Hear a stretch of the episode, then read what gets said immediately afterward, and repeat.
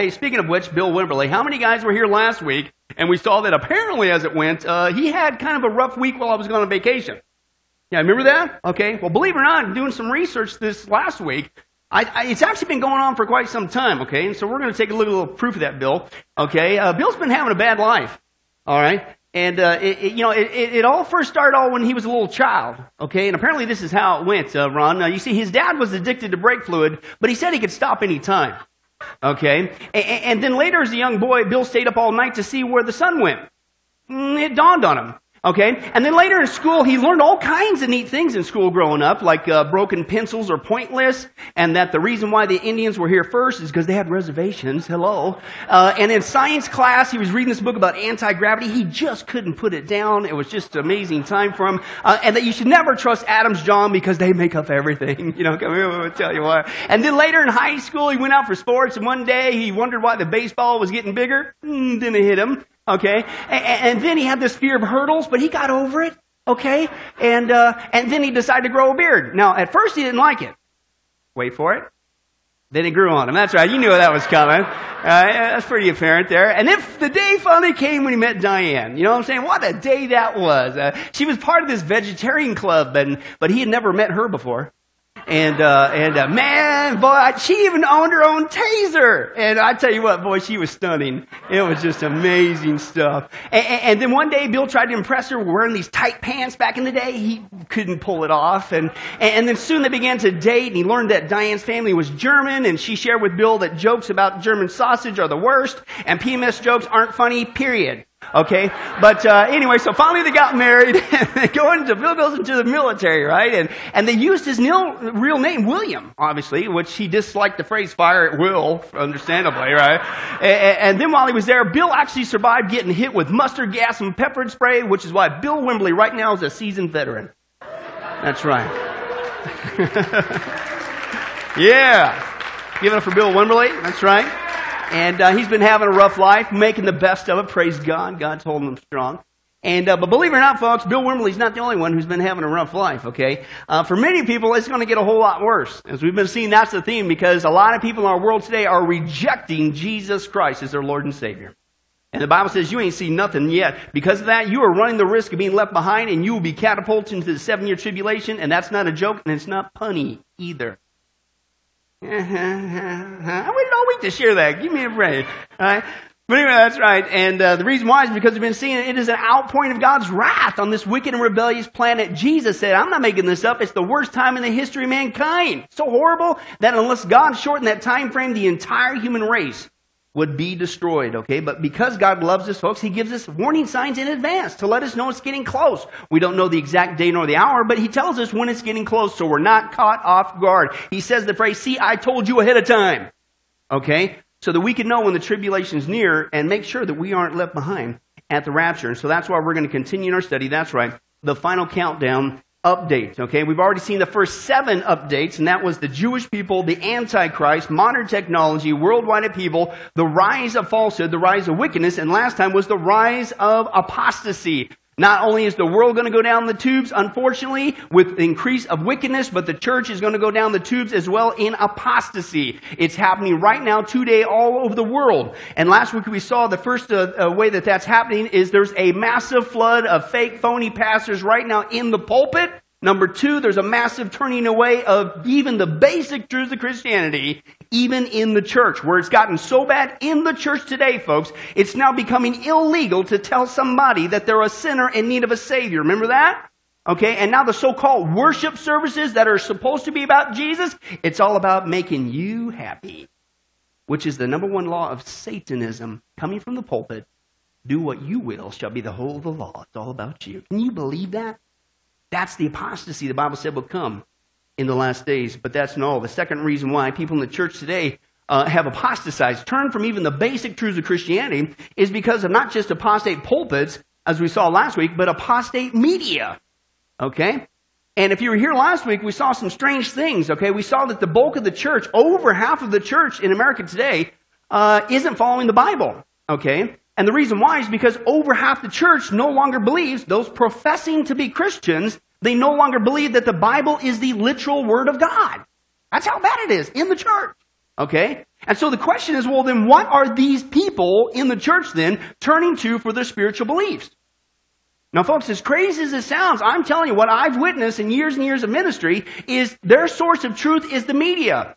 It's personal opinion, certainly self, what self wants, relativism, education, secular education, I would say certainly that's an influence. But I'm telling you, a major influence on people's spiritual beliefs today is the media. And I would say IBC, i.e. Hollywood's version of the media, which I hope we all know is anti-God, anti-biblical, right? So if you're sucking that down and saying that you're a Christian and that's your source of spiritual truth, what are you going to end up with? Anti-God, anti-biblical beliefs, right? That's where a lot of this is coming from. It's, it's pretty simple. You get your truth from the sewer, what do you start spitting out? Sewage. Okay, that's what's happening to the church. Yet the Bible says when it comes to spiritual truths, man, uh, we Christians don't accept anything, nothing, without filtering it according to the true Word of God. We need to be like the Bereans, and that is needed desperately today in the church. But don't take my word for it. That's our opening text. Let's listen to God's. Acts chapter 17. Let's see why these guys were called noble. Why is it a good thing to be a Berean, especially today in the apostasy? Acts chapter 17. And uh, let's take a look at uh, what's going on there and what was so special about these Christians that lived in Berea, the Bereans, okay? And uh, when you get there, say moo. Hey, was Oh, okay. That's a duck. I don't even know what to classify that as. That's an apostate chicken or something. I don't know what that was. But anyway, we still have enough time. Acts chapter 17. Let's take a look at the Bereans, man. Why are these guys so special? Why should we emulate them? Here's what we got there uh, at uh, verse uh, 10. It says, As soon as it was night, the brothers sent Paul and Silas away to where? Berea. Now, on arriving there, they went to the Jewish synagogue. Why? Because if you know the book of Acts and Paul's life and his journeys there, that's where he would go to preach the gospel. So he's in here, he's teaching in Berea, right? If you will, getting up on the pulpit. All right. So here he is in Berea, and on arriving there, he goes to the Jewish synagogue. And now the Bereans were of more noble character than the uh, Thessalonians there. Well, why? Well, he tells you why. He goes, For they received the message, listen, not just with great eagerness, but they what? They examine the scriptures how often? Every single day. Why? To see if what Paul, even the apostle Paul, to see if what Paul said was true. And what was the result of them sticking to the truth, filtering the truth, making sure they got the whole truth and nothing but the truth? What? And what's it say? And many of the Jews believed, as did also a number of prominent Greek women and many Greek men. Why? Because the truth, not a watered down version of the truth, sets people free. Right? Did any of us get converted over a false gospel? No. How does it happen? The true one and only gospel, right? The truth is what sets us free. But what we see here is our example, folks, in the scripture, is that Bereans, we need to not only be, as they were, not only eager for the truth, but so much so that you want the truth and nothing but the truth, that you filter everything, absolutely everything, even the words of the apostle Paul when he came to them, i.e. a speaker to the pulpit, just to make sure that what you're getting is absolutely correct, right? How many guys would say that's a good practice to get into? As an individual Christian, right? And that's why it's called a noble character, not a bad character. Those guys were really being Pharisees. Come on, why are you so hung up on this? No, there's a noble character, is what the text said, okay? Why? Because again, as we opened up before uh, I started teaching this morning, because the truth has serious consequences. If you get the truth about Jesus Christ wrong, where do you go? Hell, okay? That's some serious stuff. So you need to have this noble character as a Christian. You need to be a Berean, especially today. You need to filter the truth, make sure you're getting the whole truth, nothing but the truth, according to this book. Not your opinion, not society, not Hollywood, not anybody. I don't care who they are. You better filter that baby right here. So that you don't end up with a bunch of sewage. Now, that's the ideal. The problem is that's not what's happening in the church today.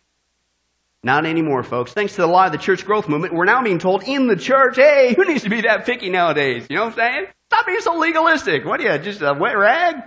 Trying to ruin our front? All right, so you get a little sewage from the pulpit. So what? Big deal. I mean, it happens to everybody. Oh, besides, it's all about you nowadays. And, and, you need to just do whatever feels right for you and believe whatever's true to you. And right, oh, and keep coming to our services, by the way.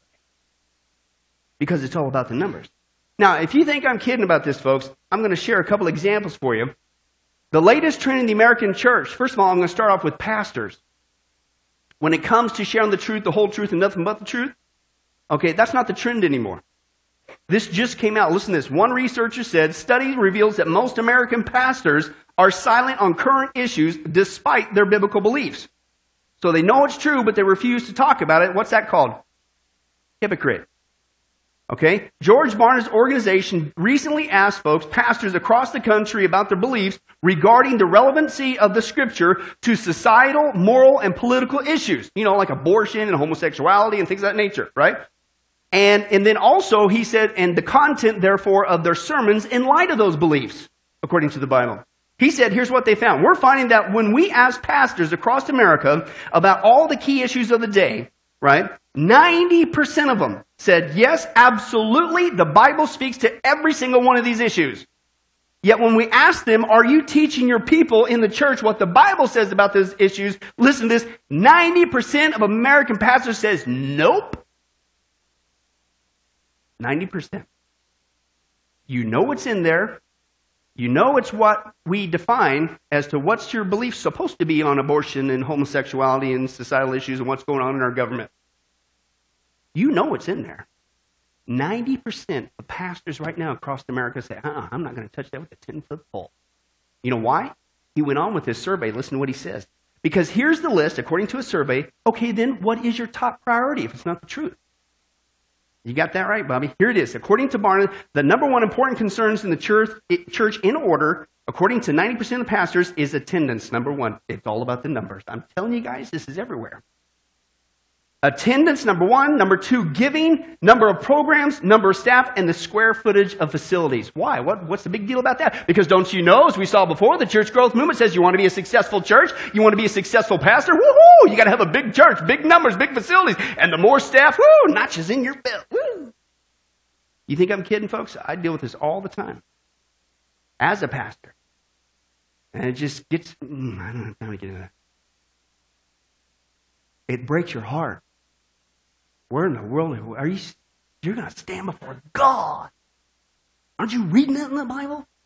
He's not going to ask you the square footage of your facility. He's going to ask you, did you preach the truth and how many people got saved?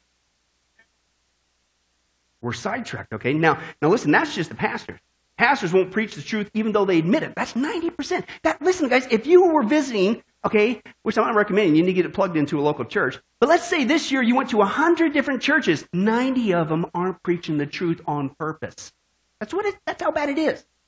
Now, that's just the pastors right now, okay? The preachers won't preach it even though they know it, okay? And you wonder why people are mis, uh, messed up on their beliefs on societal issues, uh, abortion, homosexuality, etc.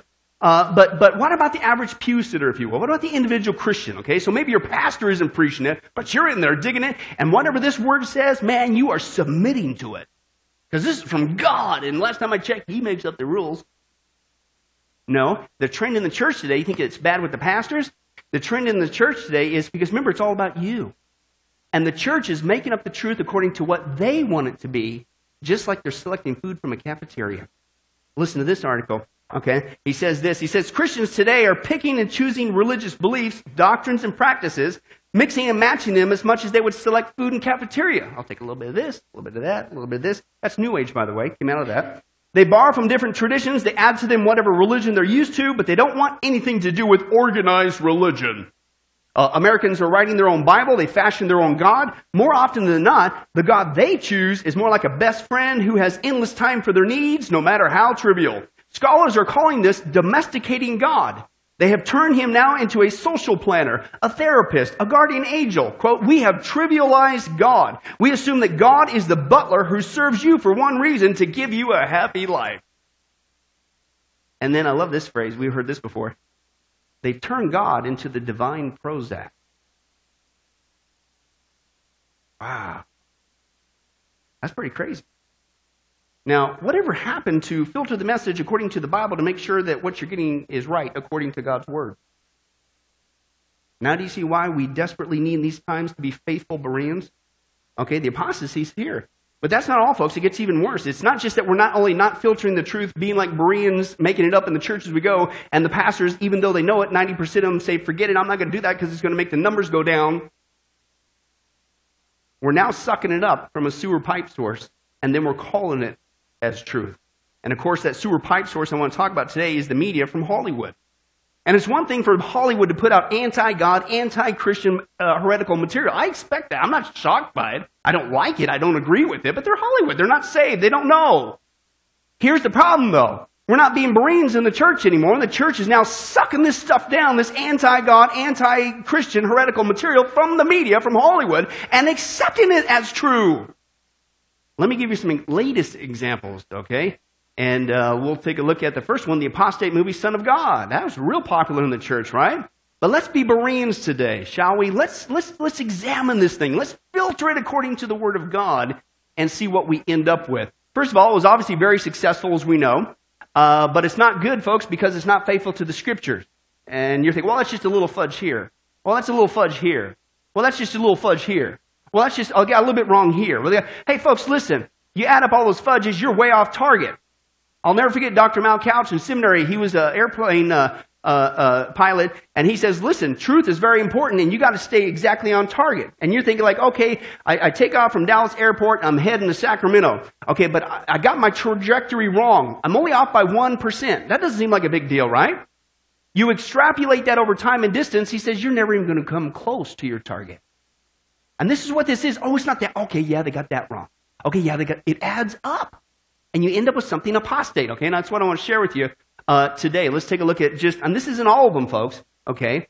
Let's just be Bereans and examine this critter. How about Moses? How did they portray him in this movie? The Bible says that Moses was a meek man full of humility, but this movie portrayed him as a guy that had all the bravado of a John Wayne, saying with confidence, I will deliver the people of God. And then Moses goes into Egypt to tell them he is their deliverer. Whoa, whoa! What's the Bible say? Who's their deliverer? God, not man. God is their deliverer. Then they have this five to seven minute conversation that is not in the Bible, and he speaks with arrogance, trying to prove to the skeptical people that he is their man of the hour, and he's kind of like some hero. That's not the Moses of the Bible. Okay, it's a little bit of fun. They all add up, folks, and you get a wrong picture of these people. How about Samson? The problem with Samson is that they spent 20 minutes detailing things that never happened in his life including the Philistines murdering his wife because they were racist against the Jewish people. That never happened. That's not what the Bible says, folks. They skipped over the fact that later Delilah betrayed him over and over and over again. And then they even said that Samson told Delilah the truth about his strength the first time she asked. That's not what the Bible says. And he goes, well, it's just a little thing. Little things add up. Okay, and give you the wrong impression. How about Saul? First of all, uh, they portrayed Saul as if God was being unfair. Okay? It was as if the poor guy was just waiting for Samuel for seven days and somebody needed to make this sacrifice and now God's punishing him. That's not right. And then it shows Saul crying on his bed asking for grace, but God won't give him any grace. And all because he wanted to give God a gift, and offering. It makes God look cruel and merciless. Saul had a wicked heart, folks, and he was responsible for his behavior, and he refused to be obedient to God.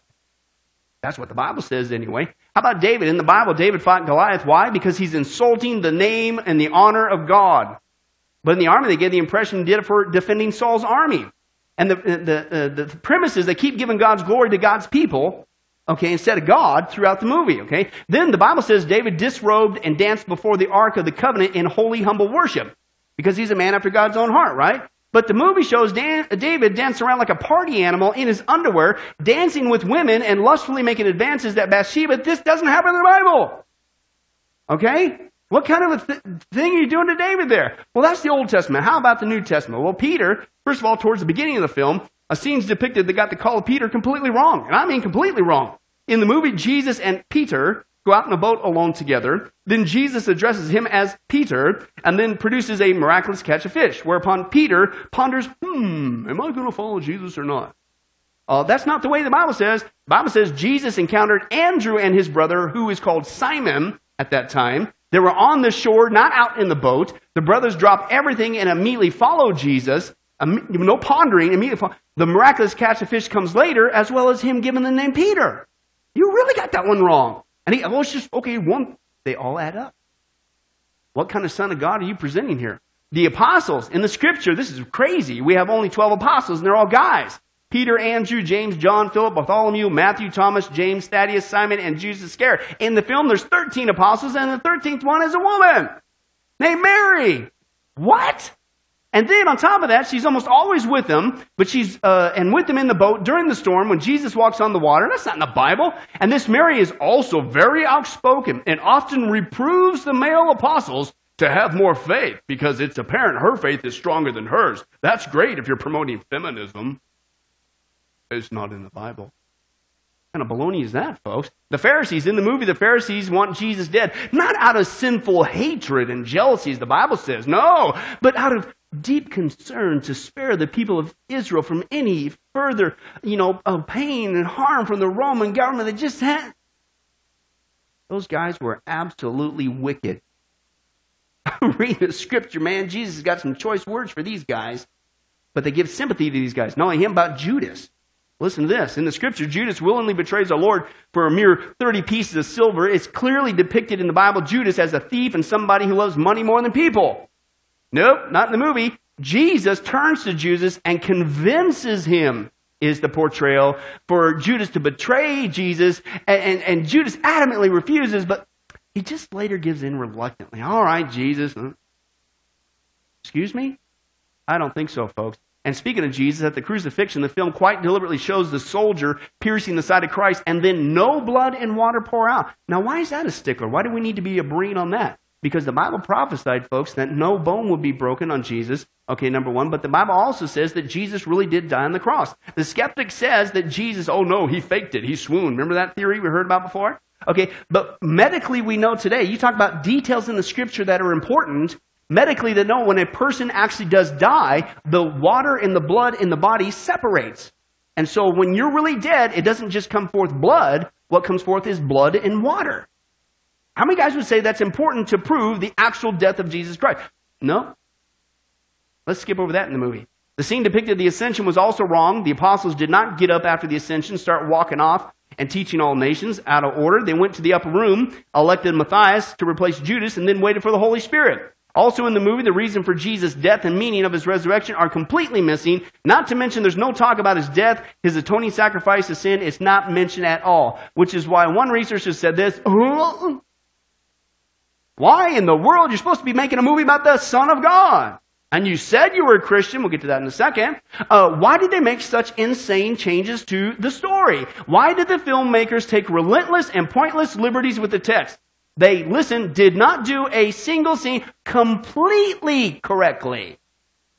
Let's see, all these little fudges add up. Next thing you know, you're off in la la land. And you got a wrong picture of the Bible. Why? Well, here's the thing, folks. Hmm, that's right, Bobby. Got a moment. Light bulb moment. Could it be uh, it's due to the apostate, apostate beliefs of the filmmakers? Oh, I thought they said they were Christian. You better be a Berean. Folks, I came out of this stuff. Roma Downey is not only a full blown New Ager like Oprah Wan Kenobi, uh, but she even admits, folks, that she listens to books on tape by Eckhart Tolle.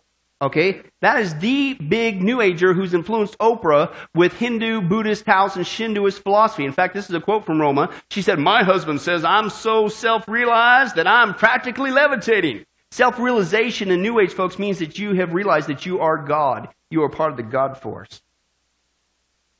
That's, uh, you're supposed to be a Christian, making this so called Christian. She's also went on to the University of Santa Monica. And she said, hey, here's her qualification. She got a degree in spiritual psychology. Folks, do the research. It sounds secular, but it's not. It's not a school like Cal Poly or USC. It's a school that specializes in New Age degrees. That's where she got her training from. She also admitted that she talked to her dead mother to a psychic on live TV on the John Edwards show, Crossing Over, which is necromancy, by the way, which the Bible forbids. Hello. Okay. She even, and here's the actual book. She even went on to partner with him in writing a book called Practical Praying, using the rosary to enhance your life. And that's right, it came with a free meditation CD featuring yours truly, Roma Downey. And you're the one making this movie? And you snuck into the church, and the church has gone nuts with it, saying this is great? Time to be a Berean. As one person stated, these people are liars. They have a history of twisting the Word of God in ways that can change the message of the gospel, which means you're getting a false gospel. Again, if you get a false gospel, what happens? You go to hell. It's not funny and the nature and the character and the holiness and the righteousness and the justice of God. Quote, what they do with the Bible is terrible. Okay? That's just one piece of media that's hot. How about this latest one? Noah. Noah movie, right? Hey, folks, it'd be bad. Most of us caught on to that one. A lot of us got snookered by the first one. But this one, a lot of people caught on. But it was still being promoted in churches.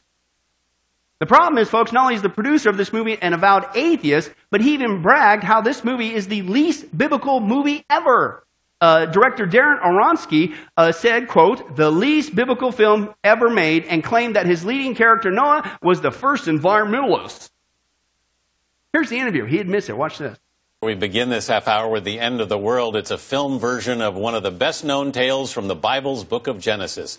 The story of how all living things were saved from a great flood sent by God to punish humankind. Directed by Darren Aronofsky, whose previous work includes Black Swan and The Wrestler, this new epic stars Russell Crowe as Noah. We are pleased now to welcome Darren Aronofsky. Good morning to you, Darren. Good morning to both of you. So we both had a chance to see the movie. It's absolutely beautiful, Thank even you. though it's a little bit dark. Speaking of Russell Crowe, I read that you promised Russell Crowe something when you asked him to make this film. What did you say to him? Well, most people, when they think of Noah, they have very big expectations. So I said, Russell, I promise you'll never be wearing a robe and sandals standing on a houseboat with two big giraffes sticking up behind you.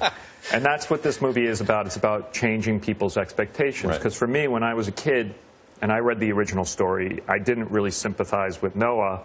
I, I was thinking about the people that didn't get on because I was wondering if I would be good enough to get on the boat. Right. And so everyone was wiped out. So there's actually a very, very more intense story going on. There's been a lot of talk about how accurate this is to the Mm. book of Genesis. I read you said this is the least biblical biblical movie ever made. Yeah. How did you walk that fine line, knowing that audiences might get upset because it wasn't accurate, and other audiences might get bored because it was Mm. too accurate? Well, when I said the least biblical biblical film, what I was saying was that we were reinventing the biblical epic because most people think of their grandma's biblical epic. I mean, I love Cecil B. DeMille's Ten Commandments, but it's been 50 years since a biblical epic's been on the screen, so we wanted to do something really new and really fresh. So for people, non-believers, it's something, you know, it's, it's a great action film with a great family drama, but there's actually nothing in the film that contradicts the Bible.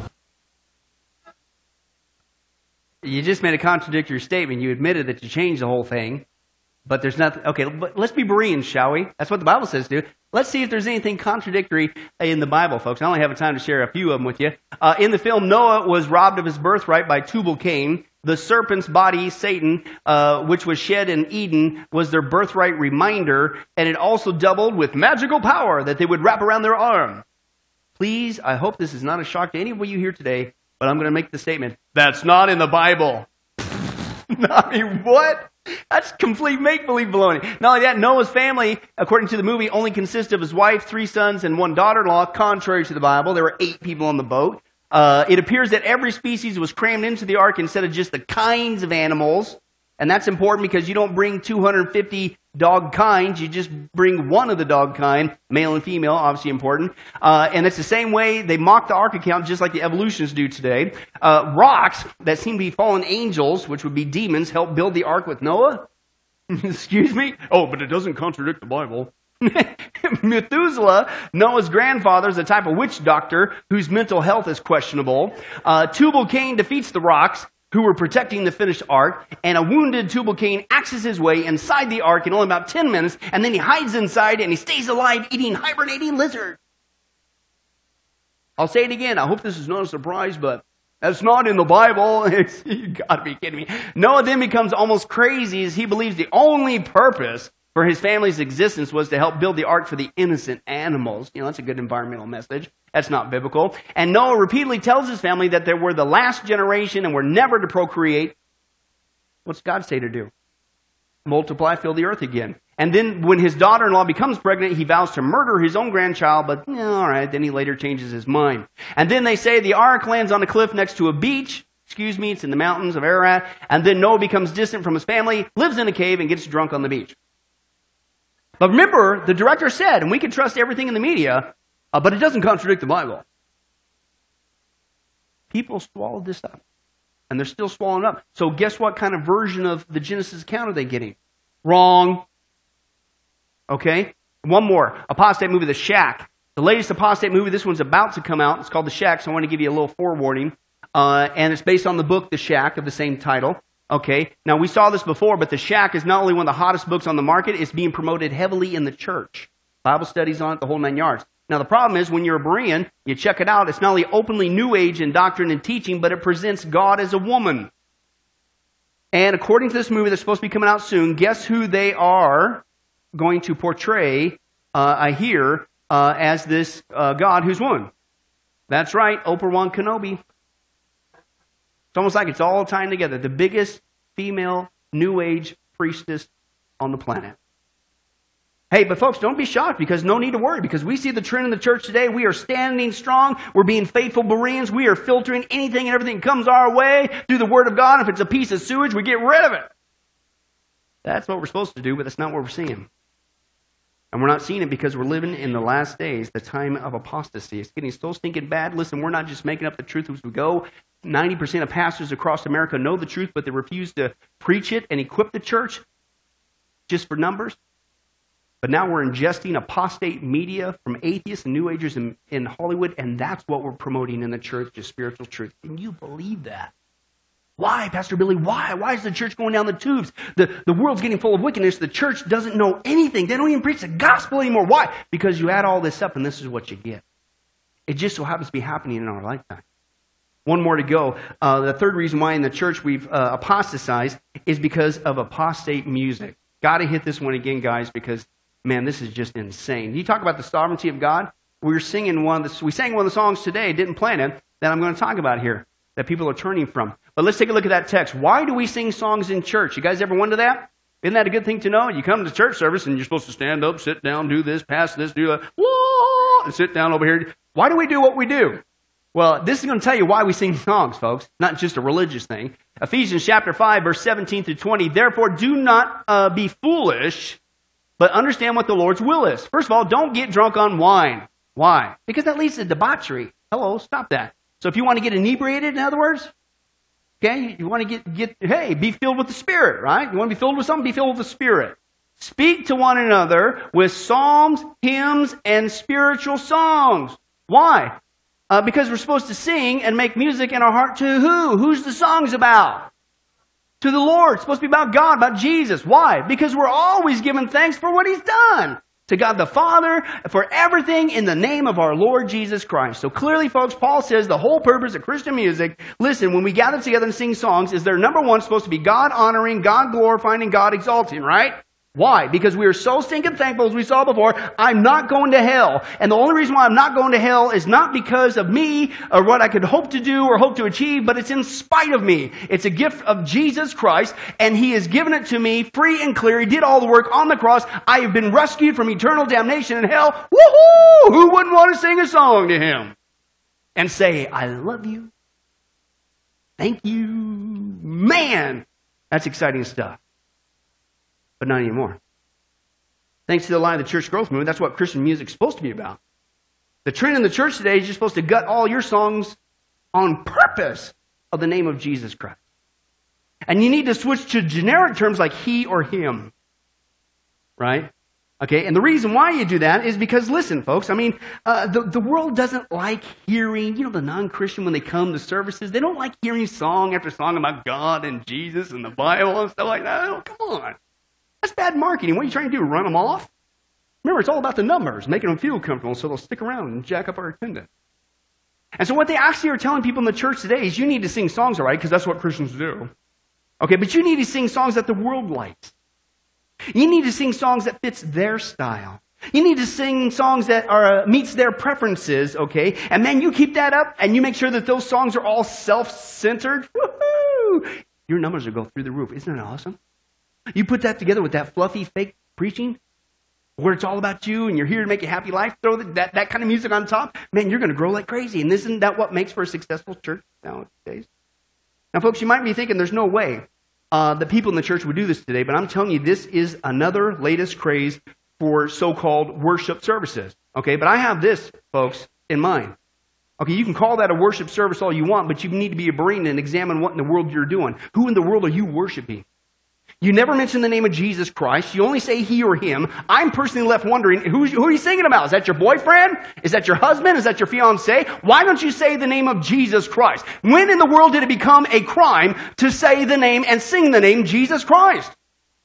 And I, have shared this before, folks. I think part of this is not just an apostasy issue. A part of this is a spiritual warfare issue. Because listen, when you gut all your so-called Christian songs of anything convicting in the name of Jesus Christ and of God and of being God-centered, it doesn't just make the world feel comfortable. It makes, listen, demons feel comfortable.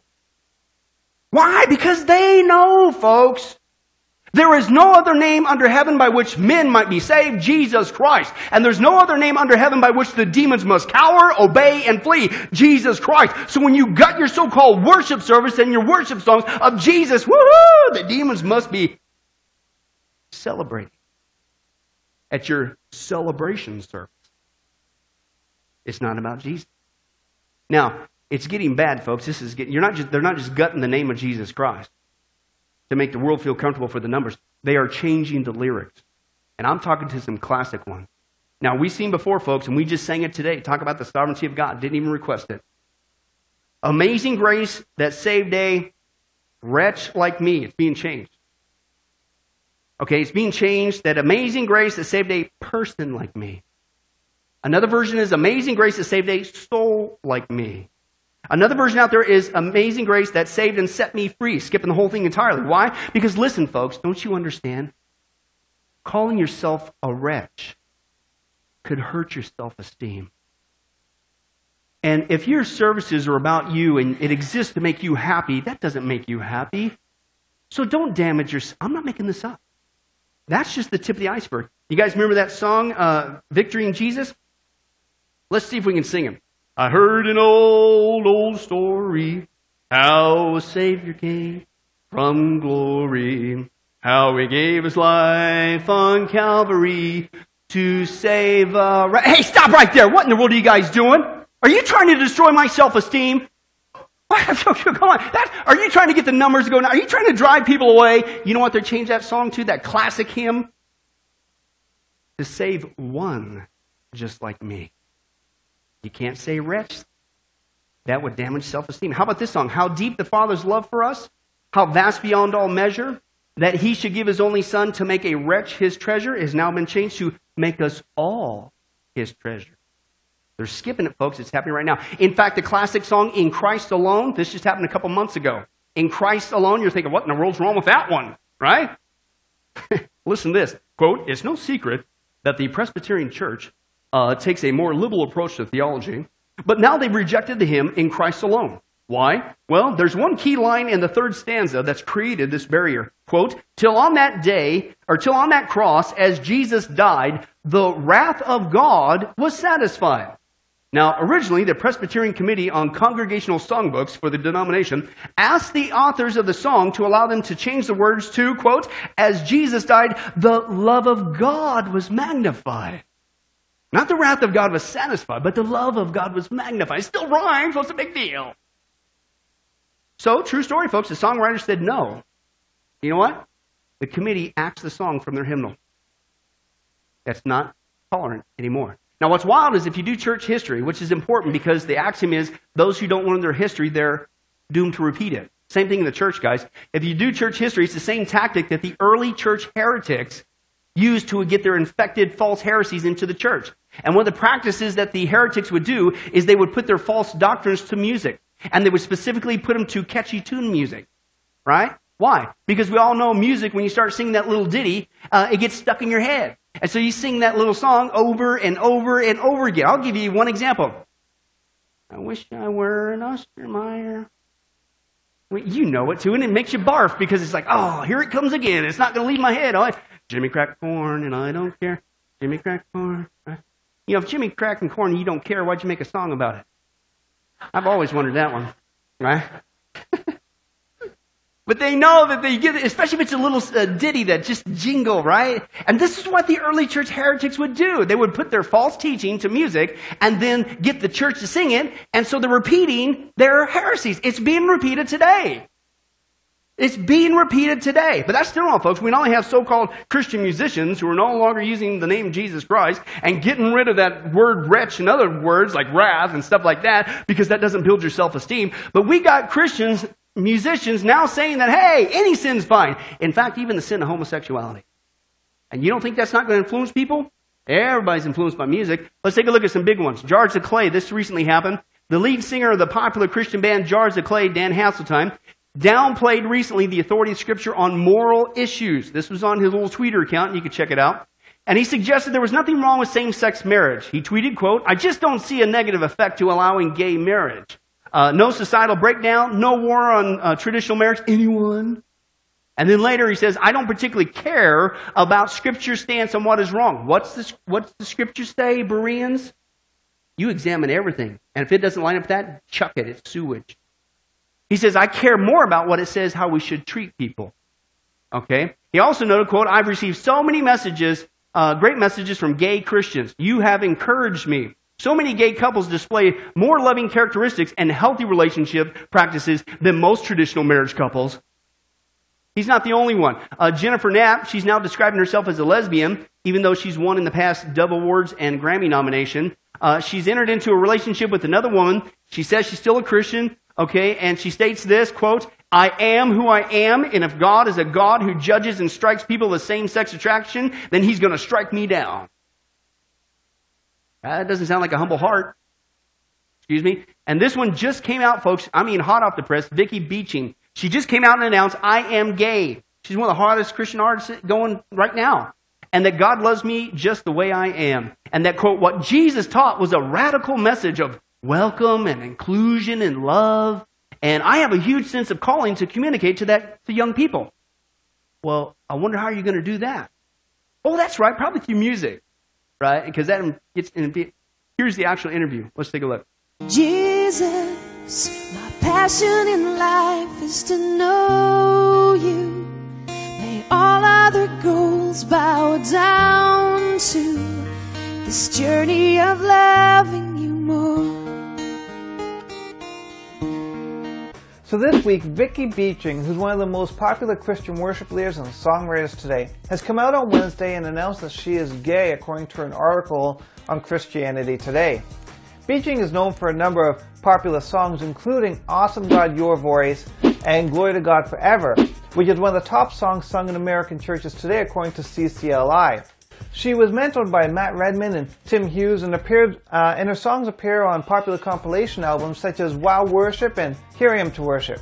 Beeching says that she began to feel same-sex attraction around the age of 13 and grew up feeling conflicted in her evangelical culture where she says that church leaders would pray against the demon of homosexuality they believed to be within her. That's according to the CT magazine. Beeching went on to study theology at Oxford and her website touts her as a quote, Oxford educated theologian, writer, broadcaster, and musician.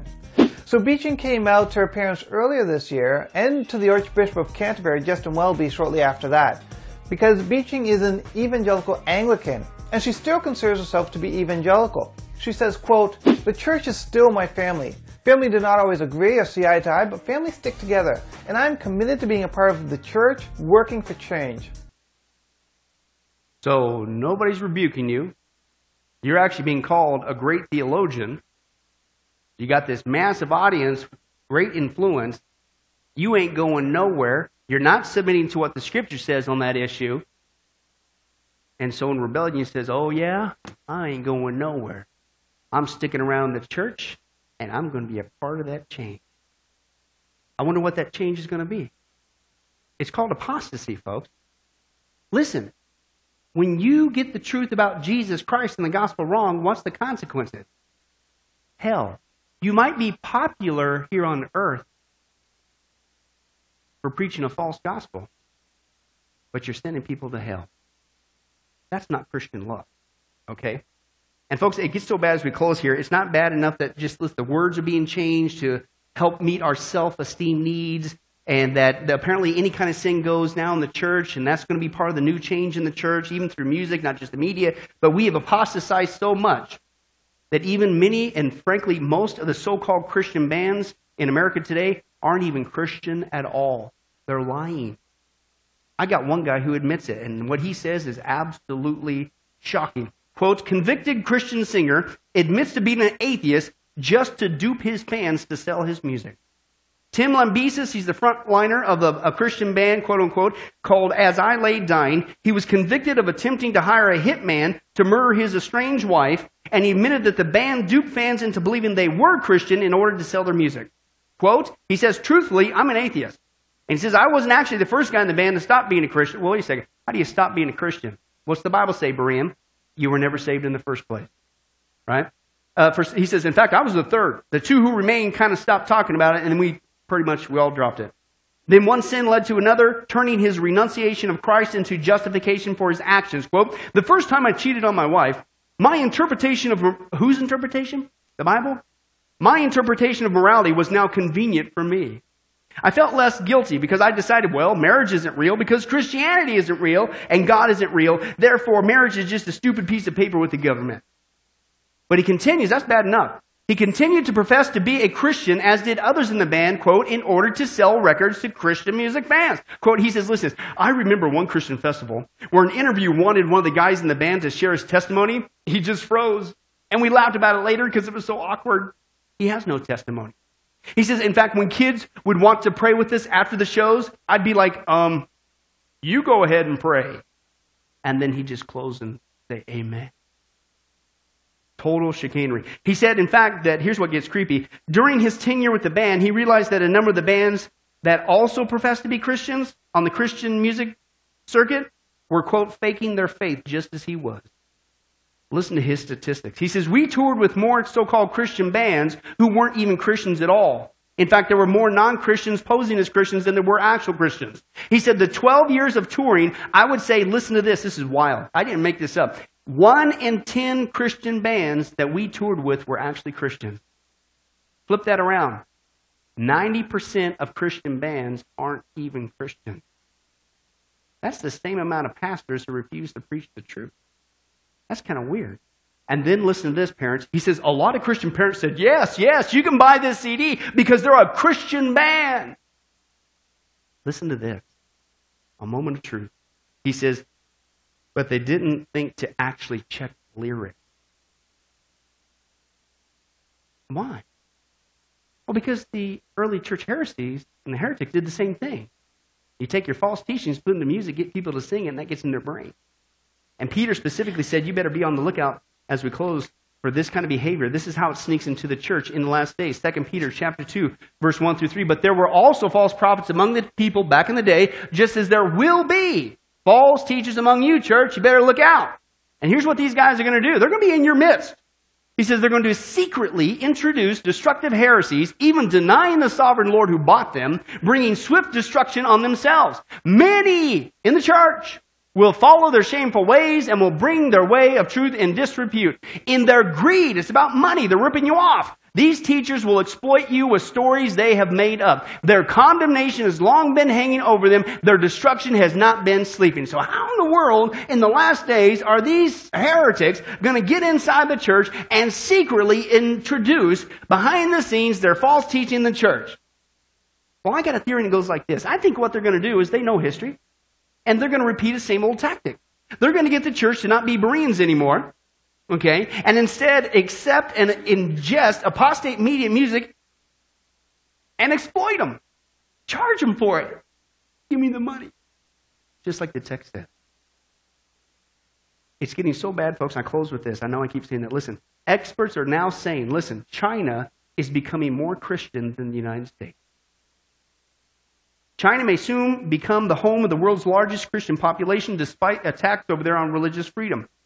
Estimates vary that there are thought to be 50 to 100 million Chinese believers in China. Listen to this. With up to 10,000 people coming to faith across the country every day. Why? Because these people are putting their life on the line. These people refuse to budge from this truth. And when you give out the truth and nothing but the truth, the whole gospel, the one and only gospel, what happens to people? It has the power to save them.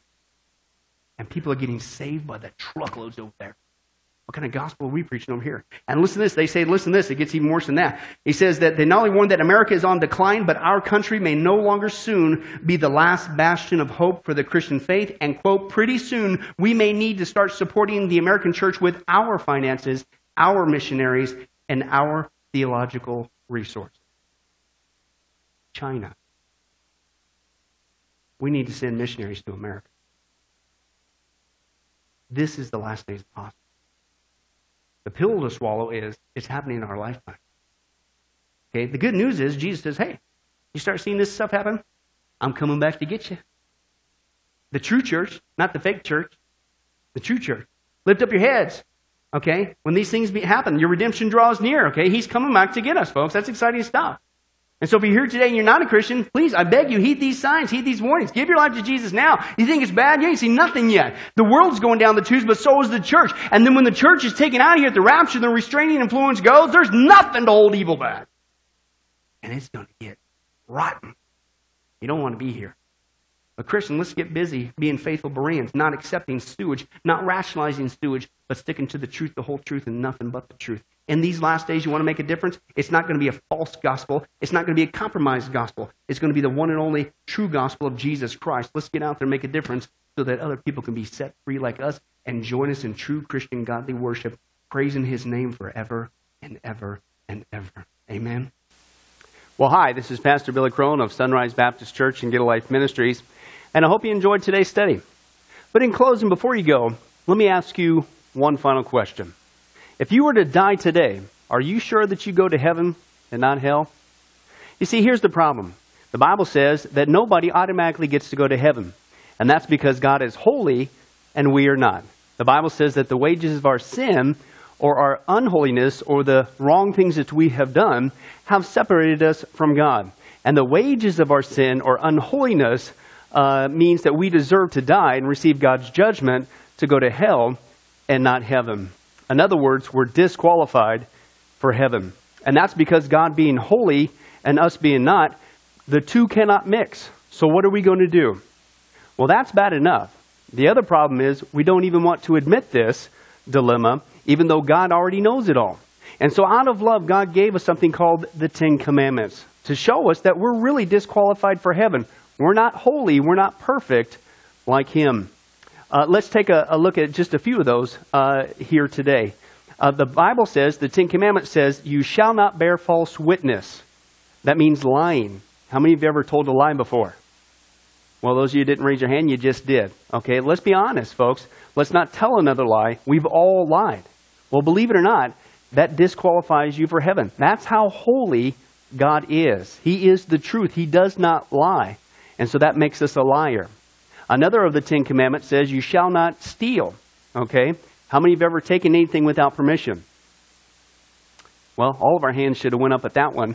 Uh, we've already said we're a bunch of liars. Okay, well, we've all done that. And it doesn't have to be a bank. Uh, it could be a pencil in the third grade. Uh, that means that we're a thief. Okay? The Bible says that God is so holy, even his name is holy, and that's why one of the Ten Commandments says, You shall not use the Lord's name in vain. Hey, folks, isn't it ironic how uh, now the blessed name of Jesus Christ, the Bible says there's no other name under heaven by which men might be saved, Jesus Christ, has now become a cuss word? Folks, the Bible says that's the sin of blasphemy. Okay? And folks, let's be honest, we've used God's name in vain uh, before. The Bible also says in the Ten Commandments, you shall not commit adultery. And Jesus takes the standard even higher. He says, listen, it's not just physical adultery. He says, surely I tell you that if you look at another person with lust in your eye, you've committed adultery in your heart. God looks at the heart. One more out of the Ten Commandments says, you shall not murder. And you might say, well, hey, I haven't done that one. Really? The Bible says that the sin of hatred is akin to the sin of murder. You, in other words, in your heart, wish they were dead. You pulled the trigger, if you will, in your own heart. And the Bible says God sees that, and it's just as bad. He knows the mind, He knows the hearts, the thoughts, and the intents that we have. Folks, that's just five out of the Ten Commandments. How are you doing? Not very well. None of us can keep them. They're God's x ray to show us that we're disqualified. And so, when, not if, your time comes, because we're all marching towards the grave at different speeds, you're going to have to stand before God. And you're going to have to uh, say who you really are. He already knows. Hey, God, let me into heaven. Uh, I'm, I'm a liar. I'm a thief. I'm a blasphemer, adulterer, and a murderer. Folks, the Bible is clear. Such people as these will not inherit the kingdom of heaven. That's the problem. Here's the good news God so loved the world that he sent his one and only begotten Son, Jesus Christ, that whoever believes in him, what he did on the cross on our behalf, that we will not perish, we will not go to hell, but He will give us the gift of eternal life. Jesus died on the cross to forgive us of all of our sins. It's something that we don't earn, we, we, we can't earn. It's a gift, the Bible calls it, and a gift cannot be earned. He was taking the death penalty in our place. That's what the cross was of the day. And that if we would just ask Jesus Christ to forgive us of our sins and believe that in our heart that God raised him from the grave, showing that his death is satisfactory to God to forgive us of all of our sins, no matter what we've done, the Bible says we shall be saved. Uh, the Apostle Paul says that if we confess with our mouth Jesus is Lord and believe in our heart that God raised him from the grave, we will be saved. Let me give you a common analogy of what God's doing and what he did for us with Jesus dying on the cross on our behalf. Uh, in life, we know that people uh, can be sentenced for a crime uh, to where they're actually on death row. Uh, the courtroom scene has completely finished. The gavel has already sounded. Uh, they are going to jail and they're just awaiting their time before they go to the death penalty. Uh, as they're sitting there in the jail cell, uh, it, it's a proven fact they did what they did. Everybody knows it. They're just waiting for that time for their uh, number to come up, so to speak, and walk down that hall and be executed. Uh, there's nothing they could do to reverse their crime. No amount of good works in that jail cell can reverse what they've done. It's too late. It's over. But believe it or not, there's one way that people even today can get off a death row. And that's if the one in authority, the governor, if he were to, out of mercy and kindness, nothing that the person did, because they don't earn it and they don't deserve it, and they can't earn it, if he would grant them what's called a pardon, out of the kindness of his heart, he has the authority to grant them a pardon and absolve them completely of their crimes uh, against the state. And did you know that there's actually been people that this has happened to, that the governor, out of mercy, has granted them a pardon as a gift, and they've gone down to the jail cell and handed that person, extended it through the bars, here, I'm granting you a pardon. If you would just receive it, you can go free right now. And did you know that there's actually been people who've said, No, I don't want your pardon? And so what happened is of their own doing, even though they had a way out, they still had to go to the death penalty. Folks, can I tell you something? That's what God did for us with Jesus dying on the cross. He sent his son to take the death penalty in our place. He, God, has the authority to grant us through Jesus a complete pardon. And every day that you're still alive, God is extending to you spiritually this pardon.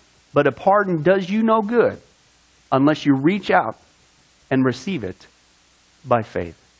Won't you do that today? Won't you call upon the name of Jesus Christ? Ask Him to forgive you of all of your sins, to trust in His work on the cross to pardon us from all of our crimes, our sins against God. God loves you. He wants a relationship with you. But there's only one way to heaven it's Jesus. There's only one way to get off a death row it's through the cross of Jesus Christ. Won't you do that right now? Well, this has been Pastor Billy Crone of Sunrise Baptist Church and, and Get a Life Ministries. And if there's anything that we can do for you, uh, please don't hesitate uh, to contact us. Uh, our number, our information will uh, come up here on the screen shortly. And uh, uh, if there's anything we could do for you, please don't hesitate to let us know. thank you for joining us. And remember, I hope to see you in heaven. God bless. Thank you for watching this presentation from Sunrise Baptist Church. If you would like to send us a letter or any other kind of postage, you can reach us at 1780 Betty Lane, Las Vegas, Nevada 89156. For more information, you can give us a call at 702 452 8599 or email us at bcrone at getalifemedia.com or you can visit our website at www.getalifemedia.com. Billy Crone and this ministry can also be found on Facebook and Twitter. Join us for services at www.sunriselv.com.